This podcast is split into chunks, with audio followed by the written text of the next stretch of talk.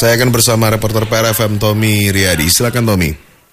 Ya, Toto dan juga pendengar PR di mana pun Anda berada seperti sejak tadi disampaikan oleh Toto juga dan hari ini kembali dimuat di koran pikiran rakyat terkait dengan dirobohkannya SD Negeri 062 Ciujung padahal termasuk bangunan cagar budaya yang dilindungi saya saat ini tengah berada di kantor Dinas Kebudayaan dan Pariwisata Kota Bandung dan bersama saya sudah ada Bu Kenny Dewi Kaniasari, Kepala Dinas Pariwisata dan Kebudayaan Kota Bandung. Kita ingin menjelaskan seperti apa sih uh, ini kasusnya sendiri begitu uh, sehingga SD yang masuk dalam kategori bangunan cagar budaya tersebut bisa sampai dirobohkan. Uh, Langsung saja kita sapa Bu Kenny. Selamat siang Bu Kenny. Selamat siang, PRFM.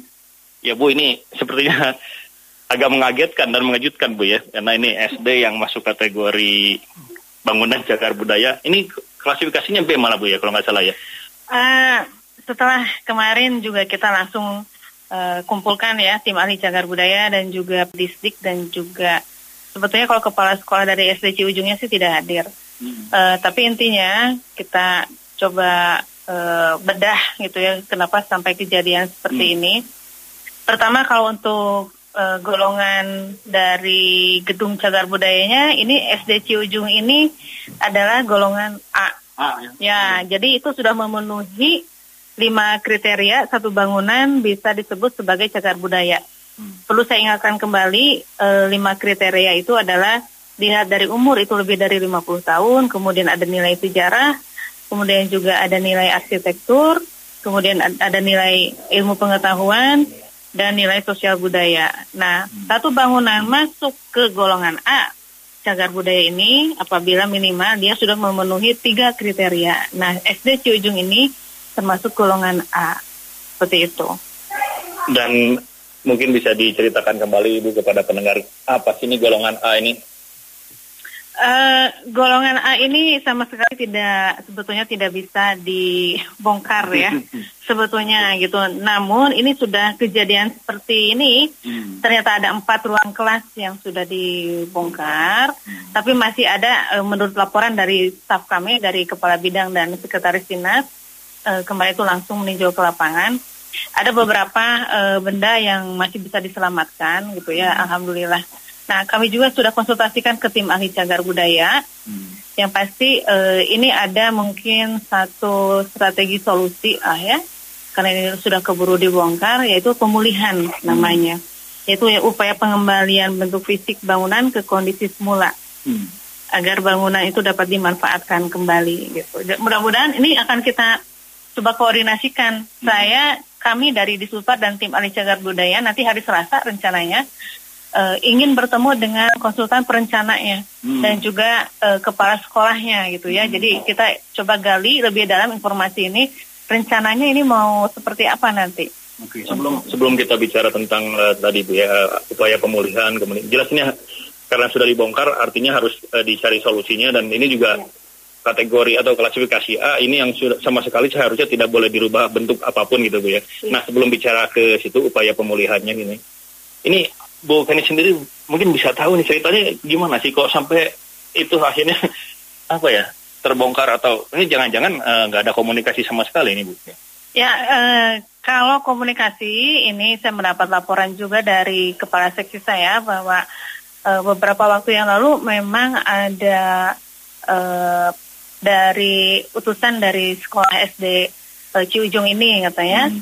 yang justru baru lapor setelah ada sebagian itu sudah dibongkar. Hmm. Uh, makanya pada saat itu kepala seksi saya yang langsung menangani museum dan cagar budaya uh, menyarankan agar segera dihentikan dulu dan memberikan surat permohonan maaf ke hmm. pemerintah Kota Bandung gitu. Hmm. Nah, uh, di tengah jalan ya ini mungkin kronologis selanjutnya ya uh, sudah bisa diketahui ya ini akhirnya ada empat ruang kelas, ruang kelas yang rubuh gitu. Ya kami sih dari Disulfar ingin segera ada solusi sajalah intinya seperti itu. Hmm. Bahwa ini bangunan cagar budaya jangan sampai juga ini menjadi uh, hanya polemik terus menerus saling menyalahkan atau apa gitu. Saya nggak mau seperti itu. Saya sih ingin langsung ke solusinya saja. Nah salah satu solusinya itu tadi tindakan pemulihan. Nah hanya kita juga ingin mengetahui apa apa untuk pemulihan ini eh, berapa persen dan lain sebagainya nanti secara teknis nanti kita bicarakan di rapat hari Selasa yang kebetulan juga akan diundang tim ahli cagar budaya. Nah tim ahli cagar budaya ini ini adalah mitra pemerintah Kota Bandung atau disebut PAR ya. Jadi terdiri dari ahli-ahli cagar budaya yang sudah memiliki sertifikat.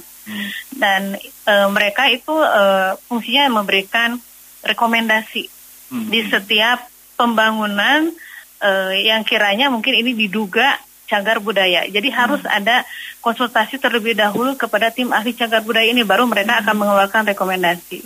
Tapi bicara tentang kepedulian cagar bud tentang ca- bangunan cagar budaya di masyarakat Kota Bandung, justru saya nilai setelah keluarnya Perda baru ya tentang pengelolaan cagar budaya yang nomor 7 tahun 2018, ini justru meningkat. Saya apresiasi ini masyarakat, terima kasih.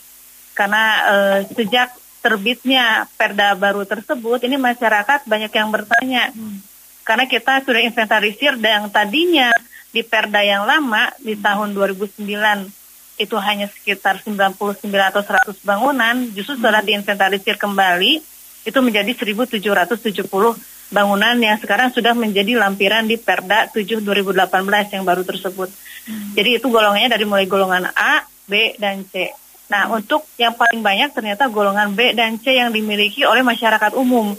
Kalau golongan A itu banyak dimiliki oleh eh, instansi pemerintah atau swasta yang mungkin sudah banyak dikenal ya, seperti bangunan Gedung Merdeka, eh, BI dan lain sebagainya. Nah, yang justru yang paling rawan ini adalah golongan B dan C. Tapi alhamdulillah ada beberapa warga masyarakat yang secara aktif menanyakan langsung ke eh, Disbudpar baik datang secara langsung atau menulis surat gitu ya dan kami selalu eh, sampaikan balasannya itu juga melalui tertulis karena itu untuk menjadi dokumentasi mereka. Apalagi kalau ini ditambahkan juga nanti dan dan se- sebetulnya sudah berlangsung untuk keringanan pembayaran PBB. Jadi di dalam Perda yang baru ini ini ada salah satu pasal eh, pasal 6 mengenai keringanan pembayaran PBB untuk bangunan cagar budaya dan terima kasih kepada pihak BPPD Badan Pengelolaan Perpajakan Daerah yang juga sudah turut eh, membantu dan mendukung gitu ya. Jadi ini sudah berlangsung keringanan PBB ini. Jadi eh, hitungannya itu untuk golongan A bangunan cagar budaya ini mendapatkan keringanan minimal 70%. Kemudian juga untuk golongan B itu 60%, golongan C 50%. Nah, hak-hak warga negara sudah kita perhatikan, tapi kita juga ingin kewajiban warga negara juga dilaksanakan. Jadi setelah kita berikan insentif ini, kami mengharapkan warga juga turut aktif merawat dan memelihara gedung-gedung eh, bangunan cagar budayanya gitu. Nah, itu jadi kita saling saling bantu lah, saling dukung ya untuk pemeliharaan pelestarian bangunan atau cagar budaya. Jadi tidak hanya bangunan sebetulnya, tapi ada kawasan, ada struktur, ada situs di Kota Bandung ini. Dan itu justru jadi daya tarik Kota Bandung gitu untuk pariwisatanya. Ya, memang eh, ini menarik Ibu ya. Cuma saya ingin kembali lagi ke masalah SD si ujung nih Bu Kenny karena memang ini sudah jelas bahkan saya sendiri nggak tahu saya menyangkanya itu B bahkan maksudnya malah A itu ya dan itu hal sesuatu yang harusnya tidak boleh dirubah sekarang sudah dirubuhkan empat kelasnya kemudian juga tadi ada rencana untuk eh, katakanlah me- memulihkan kembali bangunan ini nah ini saya yang, yang mungkin tidak habis pikir Bu dan ini dia pendengar juga apakah eh, mengetahui atau tidak gitu. Kenapa sampai seorang kepala sekolah atau bahkan eh, di instansi sekolah ini tidak tahu sama sekali bahwa itu eh, apa ya eh, katakanlah itu bangunan cagar budaya yang klasifikasinya A yang tidak boleh dirubah sama sekali. Makanya eh, jadi kami juga atau ada yang salah dengan komunikasi ini? Eh, gini, jadi tadi saya sampaikan tentang kepeduliannya itu alhamdulillah sudah eh, cukup lebih baik ya. Eh, hanya untuk peran aktif masyarakatnya ini loh. Hmm. Jadi kalau misalnya merasa ragu-ragu bangunan ini cagar budaya atau tidak, tinggal datang ke Disbudpar ya, ke kantor Dinas Kebudayaan dan Pariwisata Kota Bandung di Jalan Ahmad Yani nomor 277. Itu pasti akan kita layani eh, pertanyaan-pertanyaan dari warga ya. Pasti kita juga balas, utamanya kita balas secara tertulis. Karena itu bisa kita pertanggungjawabkan. Karena itu berdasarkan rekomendasi juga dari tim ahli cagar budaya biasanya. Nah, untuk hanya keterangan bahwa kami ini masuk ke golongan uh, atau minimal kami ini gedungnya masuk ke cagar budaya atau tidak, sebetulnya itu bisa dilihat di hmm. perdanya sendiri ada lampiran di situ. Lampiran daftar uh, uh, bangunan dan alamatnya yang masuk cagar budaya golongan A, B dan C. Nah, kemudian untuk sosialisasi perdanya, ini sudah dimulai sebetulnya. Ini kan perda ini pada yang baru ini belum berumur satu tahun juga memang ya. Tapi pada saat setelah diterbitkan kita sudah melakukan uh, sosialisasi ke OPD OPD di lingkungan pemerintah Kota hmm. Bandung, termasuk juga ya sudah pastinya dan juga kewilayahan dan hmm. bahkan di Oktober ini kita akan rencana ada dua kali nanti hmm. uh, sosialisasi perda ini dan bahkan pada ini sudah kita upload di website kita dengan alamat disebutpar.bandung.go.id. Nanti tinggal klik informasi, klik regulasi. Di situ ada perda tersebut termasuk lampiran-lampirannya. Nah, hmm. ini untuk mencegah hal-hal serupa terjadi lagi ke depan, silakan masyarakat lebih aktif lagi untuk mencari tahu gitu ya. Jangan menunggu sudah kejadian baru rame kan. Jadi kita yang kewalahan juga itu kan. Yeah. Intinya ini sama-sama e, benda atau bangunan cagar budaya ini adalah aset Kota Bandung. Mari kita sama-sama pelihara gitu. Hmm. Jadi ini mungkin masalah malas atau rajinnya aja Bu ya baca. mungkin barangkali seperti itu ya. Apakah itu instansi pemerintah ataupun masyarakat ini tergantung pada mereka ya. Misalnya tadi di, di sebentar sendiri sudah melakukan uh, sosialisasi sebagai berbagai upaya udah dilakukan untuk sosialisasi. Cuma mungkin ada yang ngedual ya, mungkin ya ada yang mungkin ya ini bercandanya seperti itu ya. Tapi pada akhirnya ketika kejadian baru rame. Nah ini mungkin untuk menghindari hal uh, serupa uh, di kemudian hari seperti yang tadi sudah ibu sampaikan sebagian ini banyak masyarakat juga yang uh, ya katakanlah karena memang tanda petik adatnya memang suka uh, hoream baca begitu ya, malas baca atau baru berupaya. Apakah tidak ada pertimbangan lain misalnya saja uh, memasang semacam keterangan di lokasi tersebut begitu uh, berupa stiker atau apa pun bahwa bangunan ini masuk kategori cagar budaya uh, ya. klasifikasi A B C gitu. Ya, ini kan sekarang tanggung jawab pemerintah ini melalui disutar ini adalah uh, memasang penanda juga ya hmm. untuk bangunan-bangunan cagar budaya khususnya.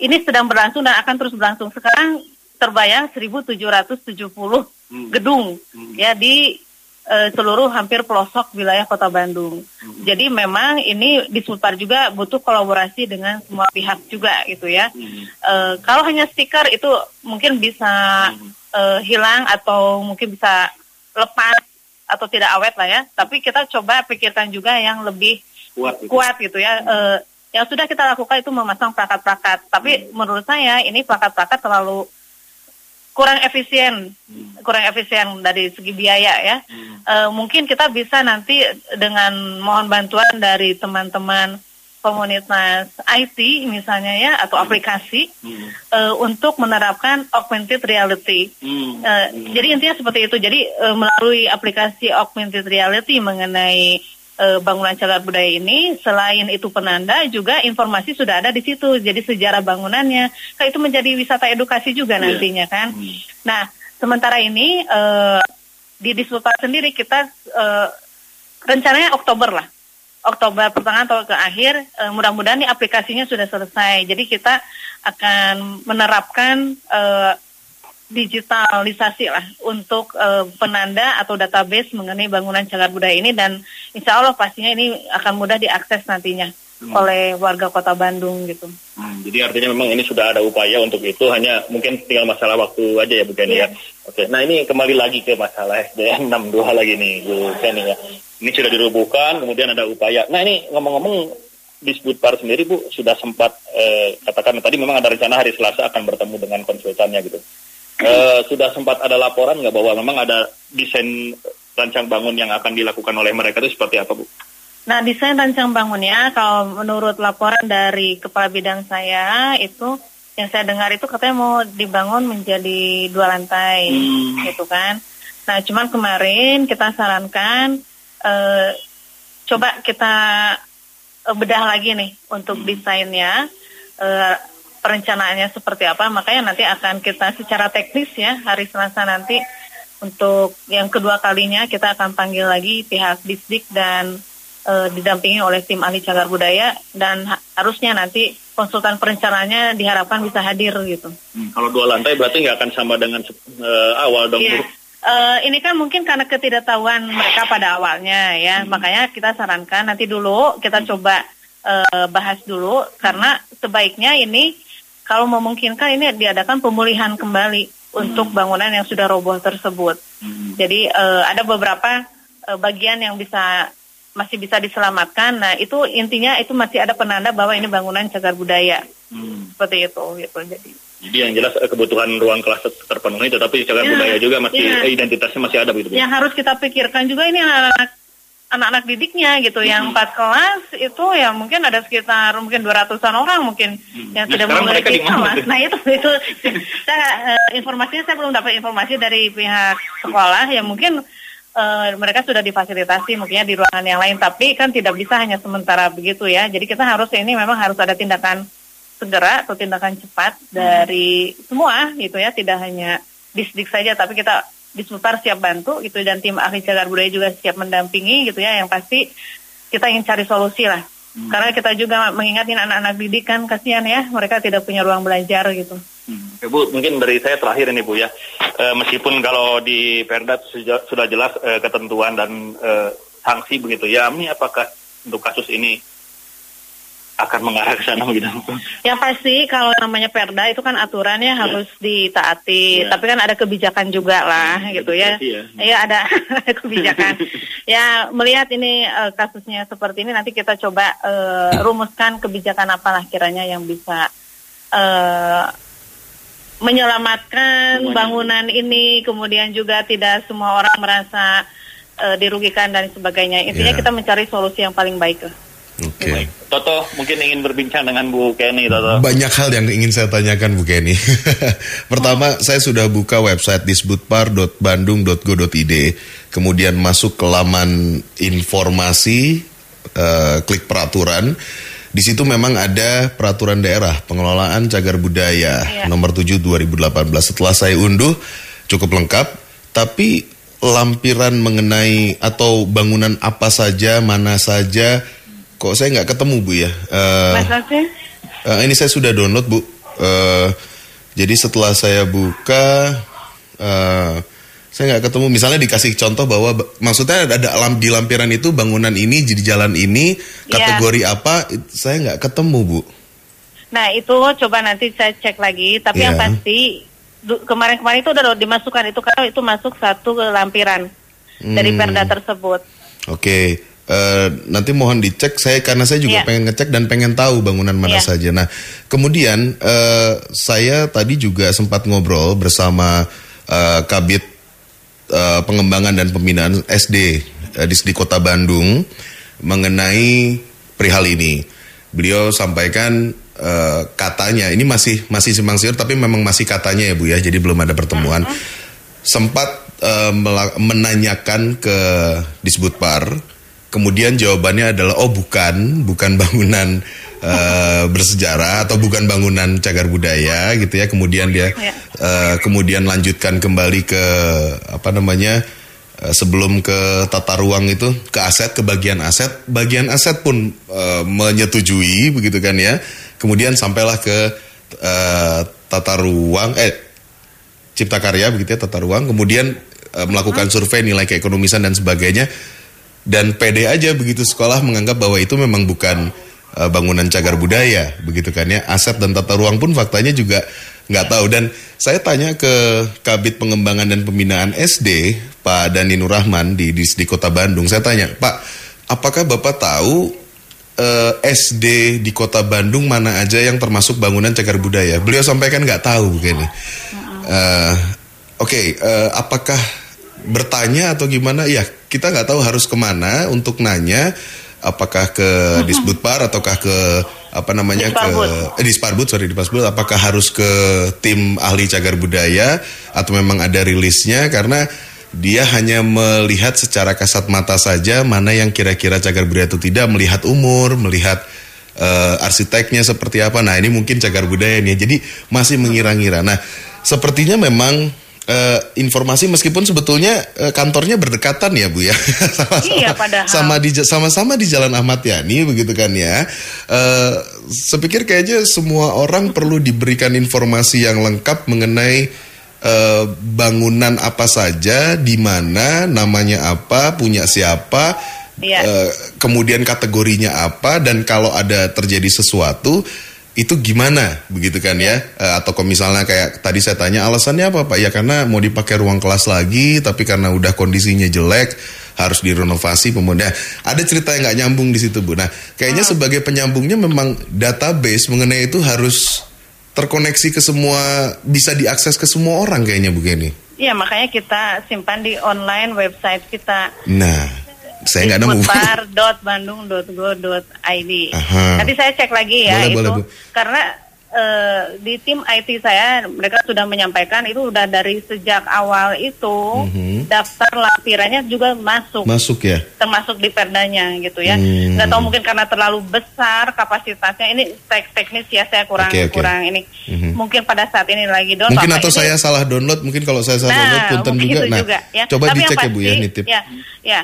Nah, makanya tadi saya sampaikan, kami harap ke depan ini warga ini lebih aktif, ingin cari tahu gitu. Nah, pada saat pihak sekolah menanyakan tentang cagar budaya atau bukan gedungnya, apakah itu mendapatkan uh, jawaban secara tertulis resmi dari instansi di disebut par bahwa ini adalah uh, bukan cagar budaya. Kan kita namanya instansi ada mekanisme dan prosedur yang resmi ya, hmm. uh, yaitu kita mengirimkan surat secara resmi bahwa ini bangunan bukan cagar budaya misalnya, ini bangunan adalah cagar budaya misalnya seperti hmm. itu. Tidak hanya secara kasat mata dilihat dan itu hanya anggapan seorang staff gitu kan, jadi menjadi dasar kan itu nggak itu yeah. mohon maaf itu uh, tidak masuk akal kalau menurut saya. Nggak gitu valid kan. gitu ya? Kalaupun iya nggak valid begitu ya Bu ya? Ya itu tidak valid karena ya, itu karena bukan statement tanya, resmi dari lembaga uh, dinas. Oke, karena saya tanya juga tadi Pak, apakah memang ditanya uh, via surat, via apa? Oh iya, memang bertanyanya via lisan begitu nah, kan? Apalagi? Hmm, oke. Okay. Kemudian dilanjutkan ke aset, dilanjutkan ke tata ruang. Saya pikir kalau memang ada list itu, nanti kan aset dan tata ruang pun akan dengan sangat mudah untuk iya. membuka, begitu ya Bu ya? Sebetulnya dan itu kita sudah pernah melakukan sosialisasi juga untuk uh, beberapa SKPD ya, mm-hmm. kecamatan juga dan kewilayahan lah. Nah, mungkin ini harus secara rutin uh, terus berlanjut kegiatan sosialisasi ini. Tapi sosialisasi yang offline juga dibantu dengan sosialisasi online, mm-hmm. gitu. Jadi itu mungkin lebih efektif dan efisien tadinya asumsinya karena uh, orang sudah memegang smartphone. Iya. Yeah itu kan lebih cepat ya kalau kita mendapatkan informasi. Taruhlah misalnya cagar budaya di kota Bandung, di situ kita menggoogle. Hmm. Nah itu kan bisa ketahuan gitu.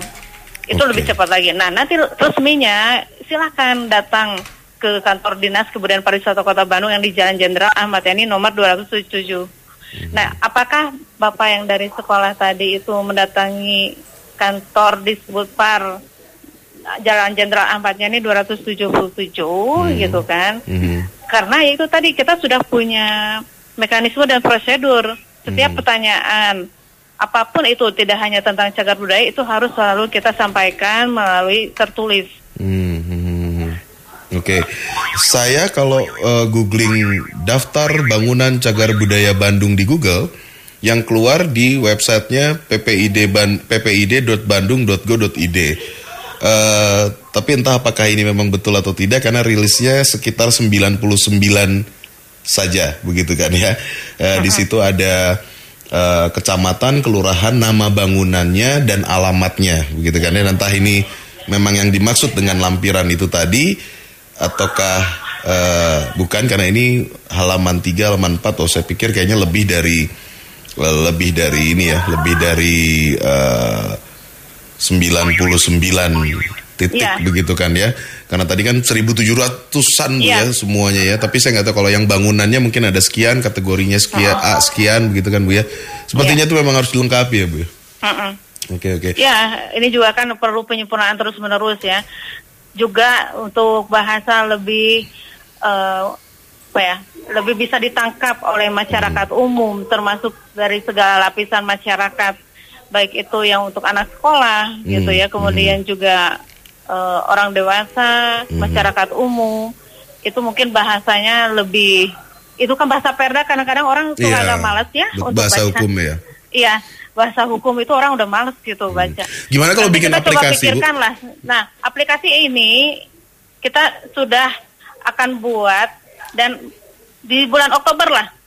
Hmm. Nanti pertengahan atau akhir ini saya ingin cepat-cepat justru diterapkan. Ini hmm. saya kemarin juga sudah ke kepala seksinya ini cepetan hmm. untuk di sebarluaskan lah aplikasi ini. Betul. Jadi ini nantinya memudahkan warga. Ya, uh, karena karena karena sudah ada informasi soal 1.700-an lebih uh, cagar budaya di Kota Bandung mulai dari mulai dari kawasan bangunan apalagi arsitektur dan sebagainya supaya bisa orang ngeklik di lu, orang foto ngeklik kemudian lihat itu bisa dari gadgetnya masing-masing gitu Bu ya. Iya. Jadi Sem ya. untuk semuanya termasuk para dinas-dinas uh, lainnya termasuk gitu itu. ya. Hmm. Jadi nanti tidak ada alasan lagi bahwa kami tidak tahu, kami kurang dapat sosialisasi dan lain sebagainya. Hmm. Oke, okay. uh, eh, segera mungkin ya, mungkin ya. yang saya target saya ini Oktober. Okay, Kemarin kita... saya sudah tanya ke kepala seksinya, tinggal hmm. penyempurnaan katanya. Oke, okay. kita tunggu Oktober ya, mungkin ya. Ya.